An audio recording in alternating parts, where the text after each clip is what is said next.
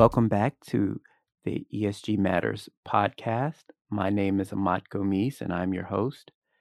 Today we have Nitish Singh, Environmental Officer at Sandock Austral Shipyards. Sandock Shipyards is the largest shipyard in Southern Africa. Welcome to the podcast. Hi, Amat. Thank you for having me. So, just to level set, can you discuss your path to ESG professionally? How did you get into this field? And a little bit background on what you do with Sandock Shipyards? Yeah, absolutely. Um, I'm actually quite early on in my career. To describe my formal education, I graduated with an environmental science degree, ma- majoring in geography and zoology. I was initially more interested in integrating environmental management with technology because I had a very analytical outlook and I wanted to be able to make data orientated decisions for my employer. When I started working at Sandock Austral Shipyards, we were working on attaining an ISO 14001 certification. So I was able to actually implement that analytical approach in monitoring and measurement of our performance, but also develop more high level implementation and integration within policy writing. Currently, we're working to develop more interesting and innovative solutions with the energy market, as I think that's where demand exists. Great. That's wonderful. And then just to sort of help people understand, can you go a little bit into what ISO uh, certifications mean, especially in what you were doing? Because I think some people may be unfamiliar with that term and, and the value that that brings. Yeah, absolutely. I think it would be worthwhile doing a little bit of research into ISO, but ISO is essentially the International Standardization Organization, and they have developed several frameworks as to how organizations can mitigate risk and essentially create a more efficient operation, as it were. So they have several different standards. At Sandock Austral Shipyards, we had been implementing the ISO 9001 standard, which is for the quality management system. And I think it must have been in 2020 when we worked on attaining ISO 45001, which would be our health and safety standard with ISO, as well as the ISO 14001 that would involve essentially writing policy and taking control of different risks that affect our organization at different levels. So it's a very, very robust framework in controlling risks for an operation. So when we think about risk, and thank you for providing that level set on the various uh, versions of ISO and the value that it brings to our organization. When you talk about the risk associated that are maybe more germane to shipyards. Can you dive a little bit into that and just sort of discuss some of the unique challenges that maybe shipyard or shipping as an industry faces that may that some other industries may not need to deal with? Yeah, of course. That's a great question. Shipbuilding and ship repair, which is largely what we do at Sandock Austral Shipyards, is a very unique industry as we are firstly at a, at such an intimate interface with the environment and you know obviously I'm coming from that perspective Without a healthy environment, it would be very, very difficult for us to conduct our operations. The maritime environment is also a shared one. So negative impacts can affect stakeholders' ability to conduct businesses, leisure, as well as affecting stakeholders' physical health. So we as shipyards do everything to safeguard that. And furthermore, we also need to be aware that with the drive of social media and citizen reporting, it's important for our organization to retain and protect our public image from controversies, as well as that of our clients. Our particular industry has a very high energy demand associated with our ops, as well as a high waste generation component. We deal with a variety of stakeholders working both on land and working within the marine environment. And that in and of itself brings in different authorities and stakeholders. Lastly, and probably most importantly, we know that all of these aspects are interconnected. Our waste management practices not only affect our license to operate, but it also affects the immediate infrastructure and could expose us to risks like flooding. Our management of energy contributes to climate change and increasing our exposure to catastrophic climate events. So it's important that we control those risks. When you think about the risk and you think about the stakeholders that you mentioned, one of the things that I I'm very curious about is that I work in the US, so I understand the regulatory, the frameworks that we have in place are the ones that we need to have in order for ESG as a concept to really permeate both the private and public sector and to really gain a lot more traction and, and, movement forward. And I wonder, because you're based in South Africa, what are some unique challenges you're facing because of the location, the regulatory environment? Do you see that there's more or less that needs to happen on that front to really help push some of the things that you've worked on in in your industry and in the shipyard industry? Or in Sandock in particular, are there certain things that you think would really make your job easier if there was more or less sort of regulations around ESG components.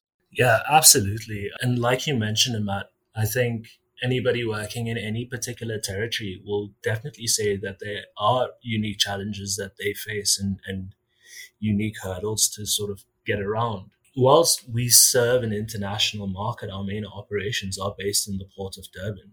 It, at least in terms of enforcement, I, I think that as a developing economy, there should definitely be a little bit more concentration on enforcement and protecting the environment. With, with, South Africa still developing, there's a large emphasis put on the social economic development versus actually protecting the resources that we have. So, from a personal perspective and a professional perspective, I think that those two things are interlinked. And if we are able to protect our maritime environment, we will be able to do business better. Some of the challenges that we experience often revolve around the area of infrastructure and service delivery as well. Essential services such as power and water delivery, as well as sanitation services, are critical to every business continuity and particularly to ours. Currently in South Africa, the demand for power has overshot the country's ability to supply the power or develop infrastructure to keep the lights on at all times. 90% of our electricity is coal generated, which also contributes to climate change and an increased severity of uh, catastrophic disasters. Beyond our stakeholders and authorities, our business continuity is particularly sensitive to climate related catastrophic disasters because of our intimate relationship with the environment, as I mentioned before. Waste management service delivery outside the walls of our business further aggravates a developing infrastructure while it's still at a phase of sensitivity. And that also makes us susceptible to numerous risks. We try to get involved wherever we can with our stakeholders through CSR initiatives and stakeholder engagement beyond the reach of our immediate business. And obviously, because this affects our business, we, we really want to get involved there and make a positive difference where we can. But more importantly, I think we as an organization are exploring innovations internally to ensure that our business continuity isn't affected even when service delivery fails. One of the more exciting endeavors that we're undertaking is getting more involved with the energy market, as I mentioned before. And this will help us mitigate business continuity risks and reduce our footprint with regards to climate change and increasing energy costs, but it also gives us access to markets that would have otherwise been outside of our scope as a shipbuilding and ship repair organization. So there's a lot of great things you said there. I think we should unpack. One, I'm really surprised to hear that South Africa is sort of focusing more on the the social and governance understandably so when you think about both the history and the developing nature of the economy whereas in the US and in a lot of other countries in the west it is almost entirely focused on the environmental side where you have that's where we have a lot of science-based targets. Sometimes we're we're arguing about in the US should we have a price of carbon and what, how will that creating that market and that marketplace for trading carbon and carbon credits what would that look like and how that would help push things in one way or the other? But similarly to south africa we also are facing a huge issue with our infrastructure. We have an older aging infrastructure where so much of it was built at the last turn of the century and a lot of it is just falling apart. So that you think about that from a business continuity standpoint, as you mentioned, while we have a different sort of cause than South Africa does, the effects are still the same, where it can be a big drain both on the national GDP that's created because of this, because or taken away from because of this lack of infrastructure.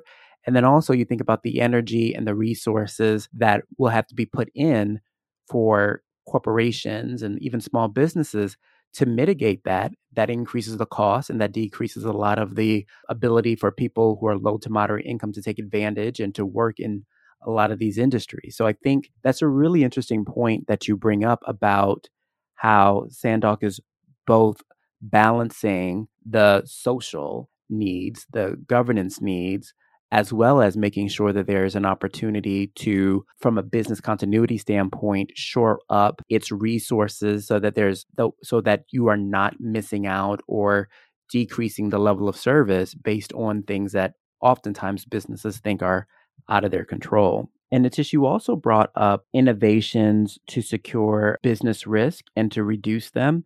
And you talk about how that has opened your eyes and your business's eyes to opportunities to both reduce your exposure, but also open new markets and open you up to new ideas that previously you never would have thought of. And I think that's one of the beauties about working in ESG is that there are all these linkages and opportunities that are created once you start to tackle a problem and think about it in a way that how what what is a solution that we can create and then sometimes there's new products new services new businesses that are spun up out of that. So I'm just curious if you could go into a little bit more detail into what has that process looked like from your vantage point and if there's one or two examples that you've seen that have been really interesting that the shipyards that you've sort of managed and worked through have, have started to do and implement. Yeah, there's quite a volume of, of value that we are just discussing there. And firstly, I'd like to just sort of address the social economic dynamic of it. Being a millennial, I, I think I'm pretty proud to be part of a generation that would really like to see a difference. And I feel that the market is responding in a positive way, and so too our businesses. And this is something that's so great about ESG is one of our missions at Sandock Austral Shipyards is that we're in business for the greater good.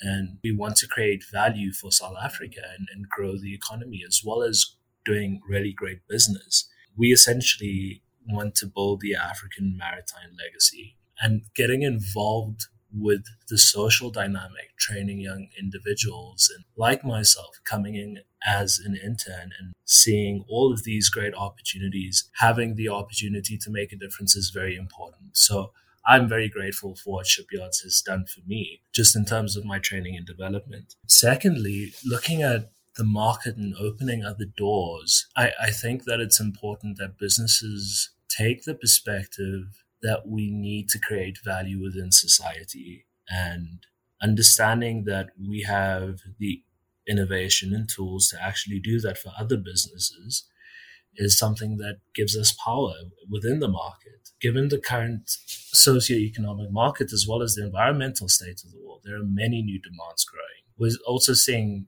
financial and regulatory sectors really drive towards supporting more sustainable organizations. And this drive will only increase as it relates to obtaining finance, licenses to operate, as well as the cost of operation. I think that it is important for all businesses to safeguard their license to operate, as well as their ability to operate and start looking at responsible ways of doing business. We're also seeing how commodity scarcity is causing very a very volatile market system. But any good business person can tell you that wherever a problem exists, there's also simultaneously the opportunity to meet a need.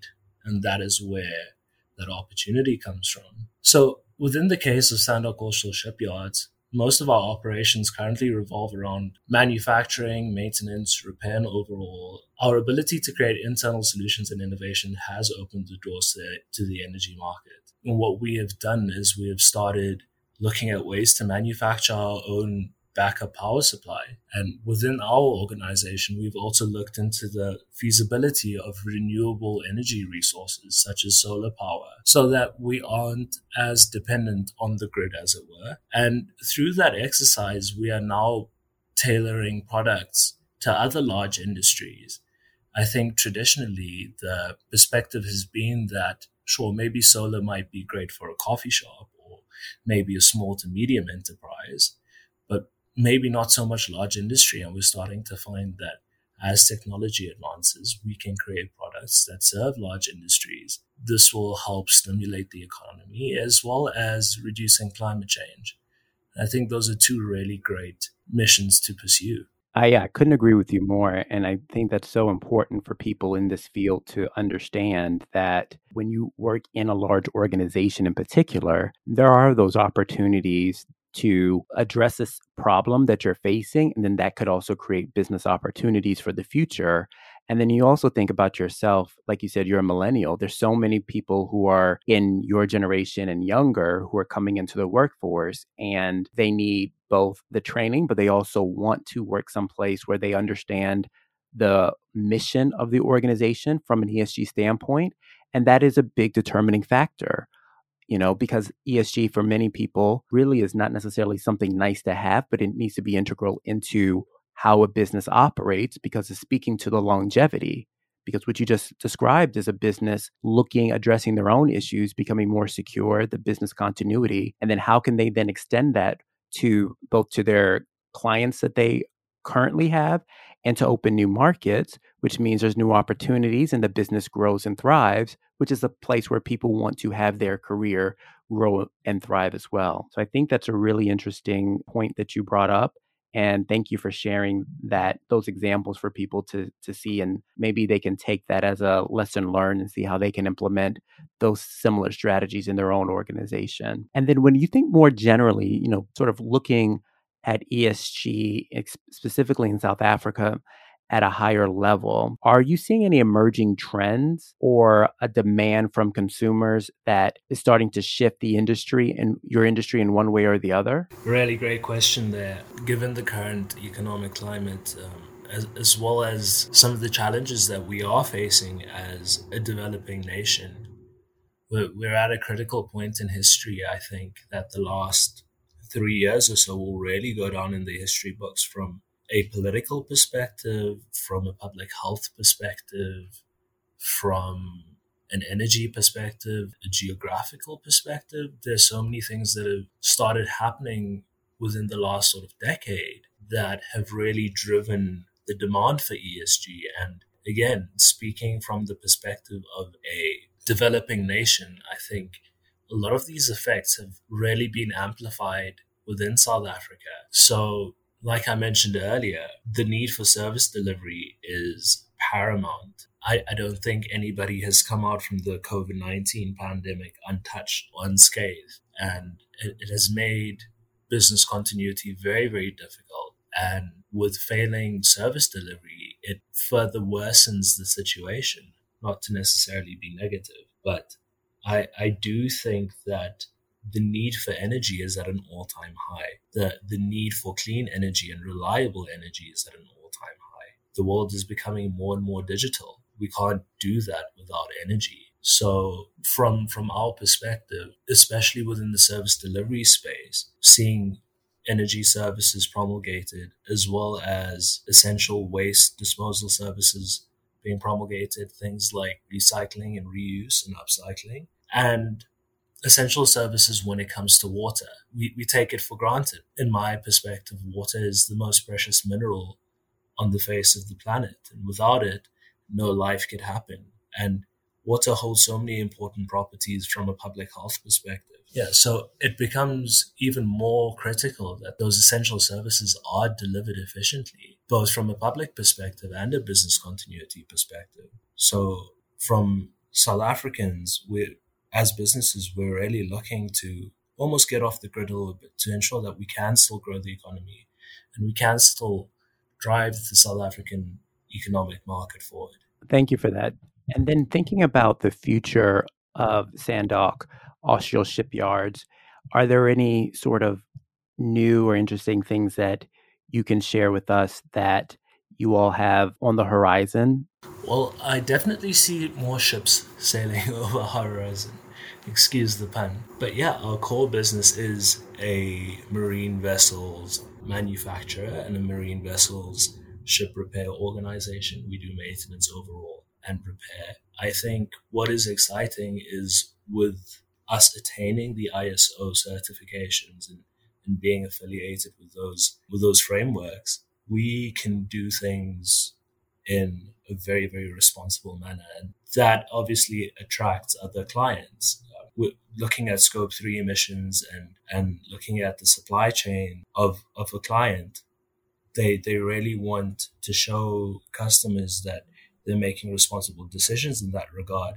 So we also carry that burden. And secondly, talking about the delivery of energy to other clients and other industrial complexes that are doing heavy industrial work. I think that's a very, very exciting opportunity that we are also really pushing forward to. I'm super excited about how we are going to change the face of the energy field in South Africa and how we can create more reliable, renewable energy resources and do it in a clean way that's really going to make both the economy and the environment better. Well, Nitish, thank you so much for being a guest on the ESG Matters podcast.